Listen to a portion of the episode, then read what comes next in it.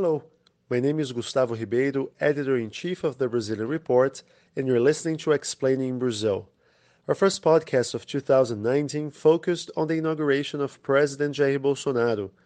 This week we want to talk about the man he replaced, former President Michel Temer. He served as the country's head of state for two and a half years, a spell marked by corruption scandals and austerity measures. Combined, these two factors made Temer the least appreciated president in Brazilian democratic history. When he left office, Mr. Temer's administration was evaluated as good or great by only 7% of Brazilians. 62% thought his government was either bad or terrible. While these are far from positive figures, they actually represented improvement. At one point, only 3% approved Temer, while 73% didn't care for him. Was he as bad as most Brazilians seem to think? What is the legacy he leaves behind? That's what we'll try to answer this week.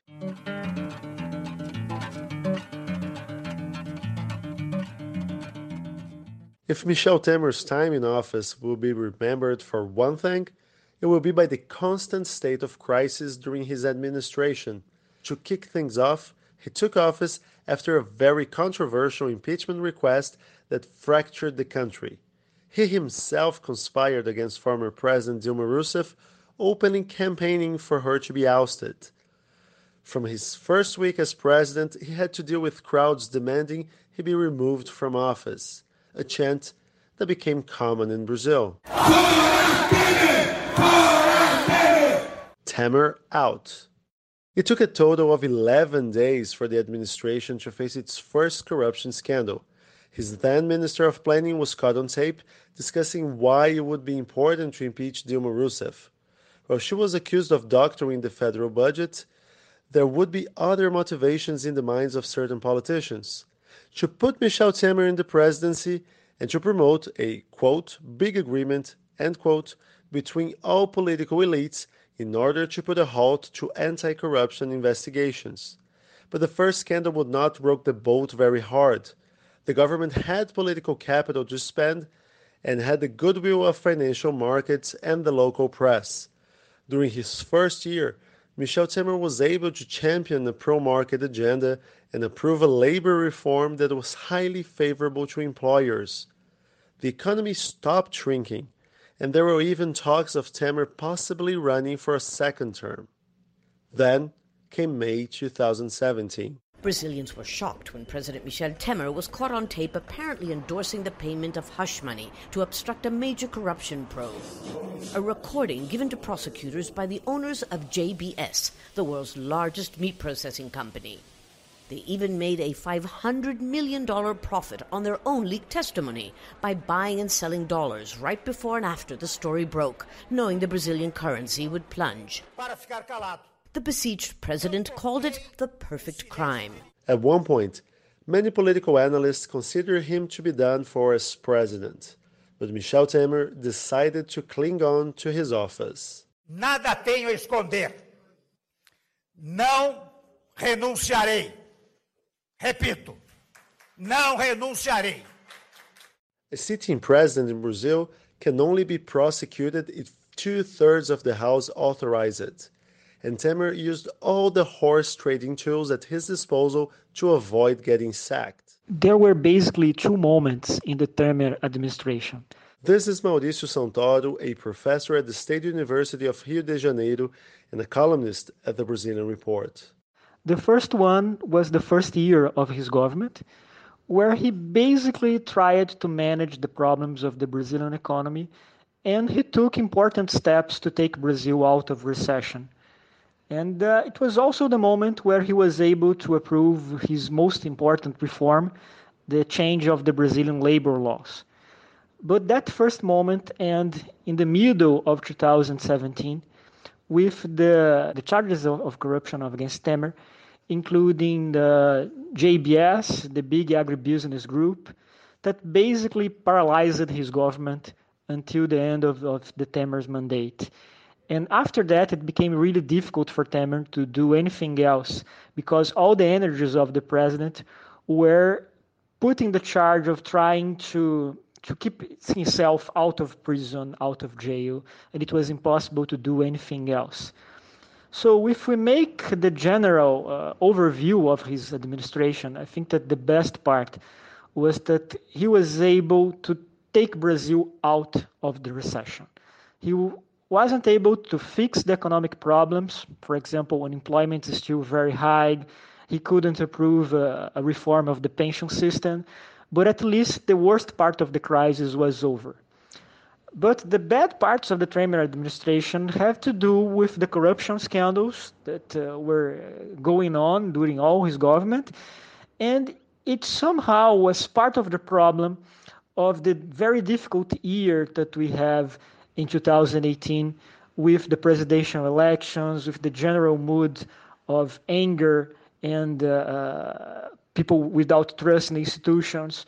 So, in that sense, it was part of the big political crisis that Brazil has been facing for several years. While Temer oversaw the beginning of the Brazilian recovery, many believe that it happened in spite of him, not thanks to his economic policy making. No one really voted for him to be the president, and he was essentially what I think is the most damaging aspect of Temer's government, which is his economic policy. This is João Carlos Magalhães, a political journalist and a PhD researcher at the London School of Economics. He acted against the best empirical evidence and decided to try to end the economic crisis with what has been called the most extreme austerity program in the world. Particularly problematic uh, is the law that essentially freezes federal spending. Uh, I think the result was that this has been the slowest economic recovery in the history of Brazil. At the same time, extreme poverty increased again after almost being eradicated under Dilma Rousseff. Of course, some form of fiscal control is needed, but public investments um, are key to an economy that depends so much on the state as the Brazilian does. Data journalist Marcelo Soares, who wrote an extensive piece on the Brazilian report assessing the main indicators during Michel Temer's two and a half years in office, believes he was less consequential than both his few supporters and his many critics believe. All in all, Temer's government didn't make or break Brazil much from what you can see in those indicators. Except for the low interest rates on the good side and the unprecedented unemployment rate in São Paulo area on the bad side, all the rest was pretty much unremarkable. The GDP, the quarterly GDP growth, had gone to a low of negative 5.5% in the height of the protests against Zuma. During the Temer period, the losses were slowly driven out until modest growth was seen in 2017 and 2018 part of that roller coaster is due to favorable expectations and congressional support, even that growth though pales near most quarters in the last 22 years. But economics were far from the only point of controversy in this administration. Temer tried to scrap the Ministry of Culture altogether, cut funding for programs for minorities, and even tried to loosen up slave labor laws. João Carlos Magalhães comments on his legacy on human rights. Any government that doesn't advance the, so, the human rights agenda is actually um, putting it down, right? It's actually making it worse. And I think that's the case of Temer. After more than 20 years, in which presidents were actually trying to find a balance between the interests of the elites and the interests of the people, in uh, including that um, in the the middle class as well. But Temer he basically turned his back to those guys. He was basically doing whatever um, the the financiers were were telling him to do. What is interesting about Michel Temer is that his approval ratings, or rather disapproval ratings, improved at the very end of his presidency, thanks in large part to who replaced him far right Jair Bolsonaro. In hindsight, we are now very aware that um, it was not as, I would say, um, catastrophic as it could be. So when he got into office, um, this point, I guess, would be even unthinkable, right? Because we were comparing Temer with almost 30 years of more or less solid democracy in Brazil. The rise of Bolsonaro, I guess, uh, what it has shown is that what was bad could and most likely will get much worse. What Temer did well, I guess, um, is mostly what he decided not to do. So remember that he got into power in a moment of acute democratic crisis. Um, of course, the impeachment was anything but unanimous, and in my opinion, it was um, not illegal but unethical. When we compare him with Bolsonaro, and I'm talking here in broad terms, I'm not going into um, the specifics of any policy, we might perhaps celebrate that he did not intentionally act to destroy the democratic institutions and practices. So he preserved a reasonable relationship with the judiciary, uh, with the Congress, and even with the Attorney General, who did his best to impeach Temer. He didn't act to undercut the free press, and he did not um, appoint people who are completely unprepared to key federal roles he also did not try um, he did not try to dismantle the very notion of human rights. And of course, he never talked about killing and arresting his political rivals. So, in sum, Temer, I guess, um, did not act to undermine the core of the 1988 Constitution. So, this shouldn't be a reason to celebrate, but now it is. In a recent interview, still as the head of state, Michel Temer said he won't miss anything about being president. For now, it seems that he won't be missed either. But maybe that will change depending on how Jair Bolsonaro fares as president. As some say, in Brazil, even the past is uncertain. If you like this podcast, please take a look at our website. It's Brazilian.report. Every day we have new content about Brazilian politics, finance, and society.